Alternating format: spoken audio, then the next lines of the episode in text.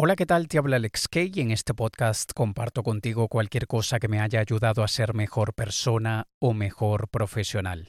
Esta semana quiero hablarte sobre cómo evitar que nuestros patrones antiguos, tanto de comportamiento como de pensamiento, nos saboteen.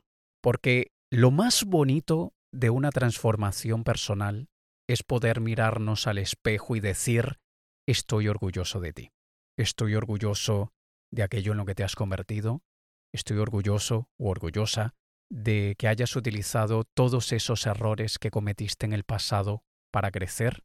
Estoy orgulloso o orgullosa porque has querido aprender de tus errores, porque esto es un don, esto es un regalo, esto es un beneficio que no todos aceptan. Muchos no quieren aprender de sus errores, pero estamos muchos que sí que queremos aprender, hemos aprendido y que sí que queremos cada día ser mejores personas.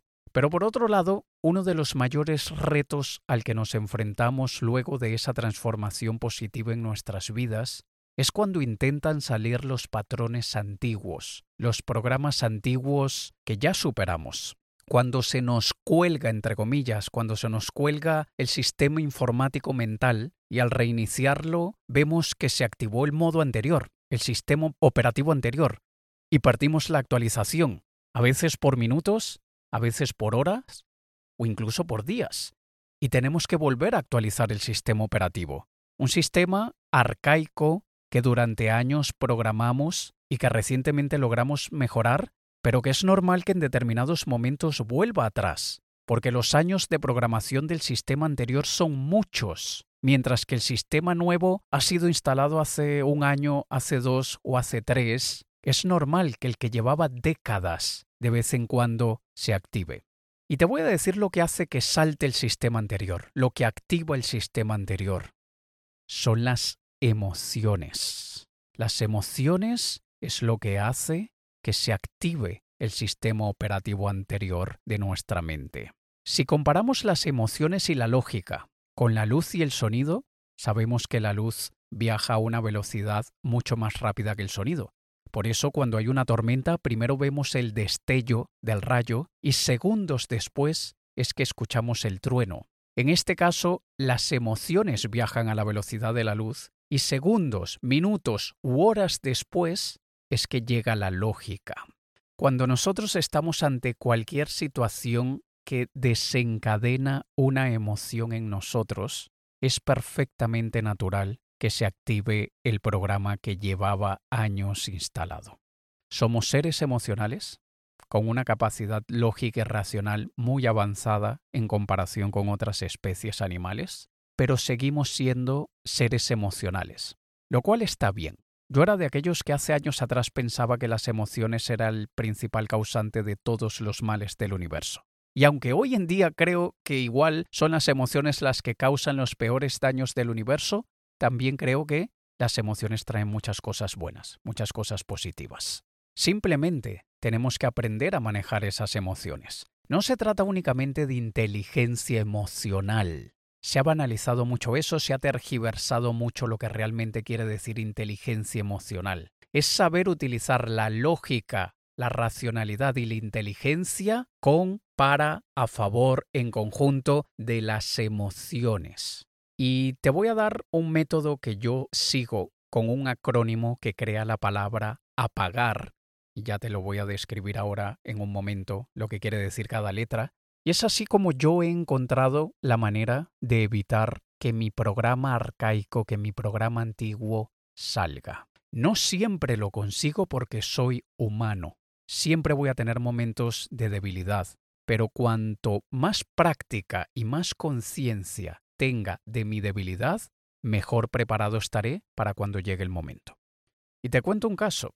Recientemente, mi chica y yo estábamos jugando, estábamos bromeando, y en ese juego y esa broma, ella totalmente sin querer, de ninguna manera fue su culpa, ella durante el juego puso, metafóricamente hablando, el dedo en una herida que yo tengo. Y repito, no fue su culpa. Imagínate que estamos haciendo un juego de pelea de almohadas y me dio un almohadazo en la cara en un lugar donde tengo una herida.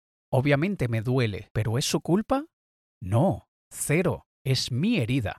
Si la otra persona sabe que tengo una herida y me pega a posta, a propósito, en el lugar donde tengo la herida, vaya, sería con muy mala intención y claro que sería su culpa. Pero en este caso no fue así. Ni siquiera ella sabía que yo tenía esa herida. Y en el juego me dice algo que me dolió. Y yo veo que me duele, y es allí donde pongo en práctica esta metodología que te voy a decir ahora, que esto me lo he inventado yo para mí. Tú si quieres cámbiala, tú si quieres adáptala. Estoy compartiendo contigo mi metodología, así que lo que escucharás es mi invento para mí, pero espero que a ti te sirva. Y ese acrónimo de apagar, la primera letra es de autoconciencia. Estoy sintiendo algo. Tengo esa conciencia de mí sobre mí. Le podemos también llamar metaconciencia. Estoy pensando sobre lo que estoy pensando. Estoy sintiendo eso y le pongo una etiqueta a eso que estoy sintiendo en ese momento. ¿Qué es? ¿Es rabia? ¿Es tristeza? ¿Es decepción o desilusión? ¿Qué es? Puede ser miedo. Y en el caso de este pequeño malentendido que tuve durante un juego con mi chica, el sentimiento predominante fue una mezcla de vergüenza con tristeza y necesitaba estar consciente para poder etiquetar esa emoción. Vergüenza más tristeza. Mucha gente y en muchos casos de la vida van tan en piloto automático como todo que aunque sientan algo no identifican lo que están sintiendo. Y nosotros debemos ponerle nombre y apellido a las emociones que se creen dentro de nosotros. Porque cuando una emoción es de tristeza, no la manejes como la ira o la rabia. Cuando una emoción es de vergüenza, no la manejes como manejarías la frustración, por ejemplo. Así que primero vamos a identificarla, ponerle nombre, para saber luego qué tenemos que hacer con ella. Esa es la A, la primera A del acrónimo apagar. Luego viene la P, que es de pausa. No reacciones, no respondas, no contraataques, ni tampoco te defiendas. Tómate una pausa. Y cuando, en el caso de lo que he compartido contigo, involucra a otra persona, involucra a mi pareja, tengo que pedirle la pausa a mi pareja. Tengo que decirle, oye, dame un momento porque necesito procesar esto que estoy sintiendo. Y es aquí también muy importante que si nosotros estamos lidiando con alguien que es importante para nosotros, sea tu pareja, sea tus padres, tus hijos o quien sea, le demos la tranquilidad y la seguridad de que está todo bien y va a estar todo bien. Porque son nuestras heridas, es nuestro problema, es nuestro sistema informático arcaico. La otra persona no tiene culpa y jamás debería ser una justificación nuestro dolor para causarle dolor a otra persona. Y por eso te digo que es tan importante hacer esta pausa y no reaccionar y no defendernos porque si yo hubiese dejado que mi programa arcaico se activara en ese momento, yo en mi programa arcaico tengo que si tú me ofendes de alguna manera, tú me tocas el ego de alguna manera, tú me haces sentir inseguro o insegura con un ataque personal, cuídate porque mi ataque psicológico hacia ti te va a destruir, porque yo siempre tendré más fuerza psicológica que tú. Y mira qué destructiva esa actitud, mira qué destructivo ese pensamiento. Y ese ya no soy yo. Yo fui eso. Yo era de aquellos que tú vas a conocer una ovejita tranquila y dócil. Si tú sacas al lobo que está detrás de esa oveja, corre. Porque aunque nunca he sido agresivo, ni, nunca le he pegado a nadie, nunca me he tenido una pelea con otro hombre de nada, jamás obviamente le he puesto un dedo encima a ninguna mujer, pero psicológicamente con mis palabras yo era muy hiriente y yo hubiese dejado que el sistema antiguo se activara y cuando mi chica me dice algo sin querer, sin que fuese su culpa, yo me siento avergonzado y triste porque me tocó una herida, yo inmediatamente hubiese sacado algo que le iba a causar un complejo, una inferioridad, la iba a hacerse, hacer sentir mal. Y por favor, qué pésima respuesta, especialmente con una persona que es importante para ti. Por eso es que la pausa es importante. No digas ahora nada, no reacciones, ¿vale? Y luego viene la segunda A del acrónimo apagar, que es de análisis. Es aquí donde, en esa pausa, intentamos descifrar qué pasó, intentamos encontrar una explicación. Ya identificamos la emoción, vamos a ver exactamente qué lo causó, vamos a pensar mucho más a fondo. no solamente lo que hemos pensado en la superficie, y vamos a intentar descubrir cómo hacemos que esa emoción no reactive el sistema operativo anterior. Porque es eso lo que hemos logrado con nuestro esfuerzo, con nuestro trabajo, en nuestra evolución. No lo vamos a echar todo a perder por una reacción emocional, no vamos a estropear años que en mi caso yo considero que mi mayor transformación es de los últimos tres años, yo no voy a estropear tres años de evolución porque me he sentido herido, triste y avergonzado. No, espera, déjame utilizar esa pausa para analizar bien qué parte dentro de mí necesita aún cuidado, qué parte dentro de mí aún necesita más cariño, amor y respeto, ese autorrespeto, cuál parte de mí aún se siente quizá avergonzada de lo que fue, ¿Qué parte de mí necesita el refuerzo positivo y recordarle, mira todo el camino que hemos recorrido, siéntete orgulloso? Y todo esto sale en la parte del análisis. Luego viene la letra G, que es de guardar. Guarda eso. No lo saques aún. Eso que pensaste, lo que analizaste durante la pausa, guárdatelo. Guárdatelo durante varias horas. Intenta dejar pasar la noche. Eh, hay ese concepto de duermen, duermen esa idea o duerme con esa idea. Llévatela, eh, consúltalo con la almohada, como dicen algunos. Sleep on it, como se dice en inglés. Deja respirar la idea. Deja respirar lo que la causó, lo que causó esa herida o, o ese sentimiento negativo. Deja respirar el análisis que hiciste, porque necesitamos ver las cosas desde una perspectiva un poquitito más alejada. Y ese alejamiento lo crea el tiempo. A veces será de horas, a veces puede pasar un día. En el caso de esto que te estoy contando con mi chica, habrá pasado, yo que sé, al final de la tarde o yo que sé, y ya a la mañana siguiente ya había hecho la pausa, ya había hecho el análisis, pero tengo las ideas más claras, me las guardé, de ahí viene la G, para que luego venga la siguiente letra en el acrónimo, que es otra A, y que también se repite la A de análisis. Este es el análisis número 2. ¿Vale? porque con la cabeza ya fría y las ideas frescas, verifico si el análisis anterior tiene sentido. Aquí es donde confirmo o debato, me aseguro que el análisis anterior es correcto. Y puede que vengan ideas nuevas, puede que descarte parte del análisis anterior, pero esa era la idea, dejarlo respirar, guardarlo para que coja otra perspectiva, otra, otra manera de ver la situación y ahí hacemos el análisis 2. Para luego, la última letra del, acrónimo es la R y es donde viene responder. Es aquí donde reaccionamos. Mira cómo antes, o quizá los más impulsivos, reaccionan en el primer paso, cuando sienten algo, inmediatamente viene una respuesta. Mira la cantidad de pasos que hemos puesto desde que algo activa la emoción hasta que hacemos algo con esa emoción.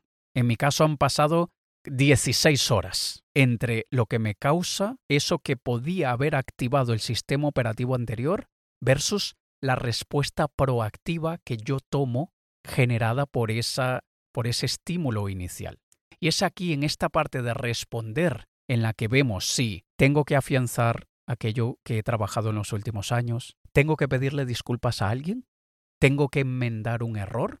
En mi caso, no ha hecho falta porque no causé ningún daño. Inmediatamente que tuve autoconciencia de lo que estaba sintiendo, pasé a la pausa inmediatamente y le dije, dame un tiempo, dame un tiempo que necesito analizar qué pasó aquí dentro de mí. Y así evité cualquier disgusto, que es totalmente innecesario. Obviamente somos humanos y siempre nos vamos a dejar llevar por una emoción, siempre va a haber un momento en el que digamos cosas que no queríamos, pero la idea es que esos momentos sean la minoría, no que sean la, la, regla, no que sean la norma, sino que sea algo tan esporádico, tan raro que pase. Y especialmente que cuando pase que no sea tan fuerte, que no sea tan hiriente, que no le cause inseguridades o complejos a la otra parte, cuando involucra a otra parte. Pero cuando no involucre a otra parte, que no nos autocausemos complejos ni traumas nosotros a nosotros mismos porque aquí lo que estamos intentando hacer es ser cada día mejores, aprender de nuestros errores para convertirnos en mejores seres humanos. Y el primer paso para convertirnos en mejores seres humanos es querer fervientemente, querer ser mejores humanos. No simplemente un capricho me gustaría, sería guay, sería cool, sería chévere. No, lo quiero mucho. Muchísimo quiero convertirme en un mejor ser humano. Identificando mis debilidades, y de eso se trata la humildad. Ser humildes quiere decir tener plena conciencia de nuestras debilidades y prepararnos y actuar en base a esas debilidades. Entonces aquí somos muy humildes, sabemos dónde están nuestras debilidades, pero tenemos que tener un plan para cuando estemos en esa situación. Cualquier militar, policía o lo que sea se prepara para los momentos de emergencia cuando no hay la emergencia. Yo llevo tres años preparándome, tanto en situaciones de emergencia como de paz y tranquilidad, me he preparado ante estas situaciones. Y te pongo el caso de, la parte de relaciones porque es lo que nos mueve en todo sentido. No solamente las relaciones amorosas, románticas, me refiero a las relaciones con otro ser humano. Puede ser con tu socio o socia, puede ser con tus clientes. A mí me ha pasado con clientes. Y yo esta misma semana tuve un disgusto con una persona que me contrata para que le asesore sobre un tema y le dedico muchísimo tiempo a la asesoría se suponía que iba a ser una reunión de 30 minutos y terminamos hablando dos horas. Y luego de las dos horas, al día siguiente, me envió un email diciéndome, quiero que me devuelvas el dinero porque siento que no me aportaste nada. Dos horas dándole mi opinión, mi consejo, mi recomendación, diciéndole dónde están los puntos a mejorar, diciéndole dónde están los posibles fallos, y ella me dice que no le aporte nada. En este caso, lo que realmente sucedió es que no le dije nada de lo que ella quería que le dijera, sino que le dije lo que le convenía que le dijera. Yo vi muchos fallos, yo vi muchos problemas, y le dije, yo estoy viendo que hay problema aquí, aquí, aquí, y yo no haría esto, ni esto, ni esto, sino que haría esto y esto y esto. Y eso contradecía completamente lo que esta persona quería. Y como no le dije lo que quería escuchar, sino que más bien debatí completamente su plan original, sintió que no le aporté nada. Imagínate que yo hubiese reaccionado. Imagínate que yo me hubiese dejado llevar por la frustración que sentí cuando inmediatamente que veo su email digo, pero si te dediqué dos horas. Se suponía que te tenía que ayudar durante 30 minutos y te dediqué dos horas, porque vi que estabas tan perdida y tan confundida que lo mínimo que podía hacer por ti era dedicarte ese tiempo para ayudarte a encontrar claridad, Obviamente me sentí rechazado, infravalorado, descartado, cuando todo lo que dije lo dije basado en mis años de experiencia en el área por la que ella me contrató para que la asesorara.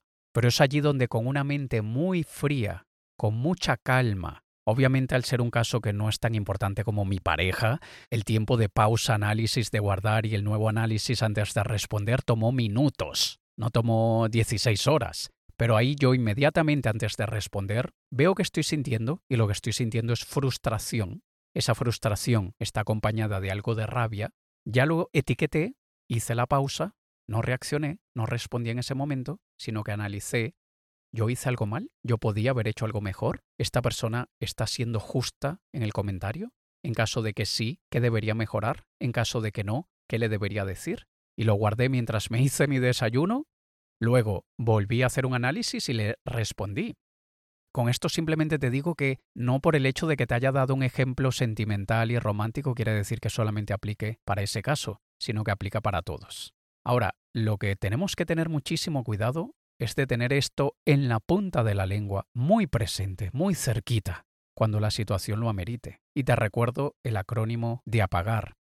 Primero, es tener autoconciencia, etiquetar eso que estamos sintiendo, qué estamos sintiendo y ponerle un nombre, luego la pausa, no reacciones, no respondas, no contraataques, no te defiendas, luego un primer análisis, intenta descifrar qué pasó y encuentra encontrar una explicación lo más lógica posible, luego guárdatelo, no lo saques aún, deja pasar la noche, deja respirar la idea, para que luego pases a la siguiente fase que es el análisis número 2, ya con la cabeza fría y las ideas frescas, verifica si el primer análisis tiene sentido para que por último respondas, hagas algo al respecto, reacciones no de manera impulsiva, sino luego de haber pasado por todas las etapas anteriores.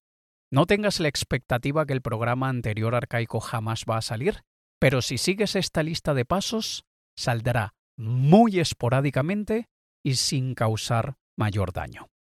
Antes de finalizar, quiero pedirte que por favor aquí debajo me dejes un comentario, una reseña, si la plataforma en la que me escuchas te lo permite, porque gracias a tus comentarios es que el algoritmo de estas plataformas deciden si mi podcast deben mostrarlo a nuevos oyentes o no. Así que porfa, tómate 15 segundos y en 3, 4, 5, 7 palabras, lo que tú quieras, le cuentes a los demás lo que te ha parecido. Nos escuchamos la próxima semana. Te ha hablado Alex Kay. Un saludo.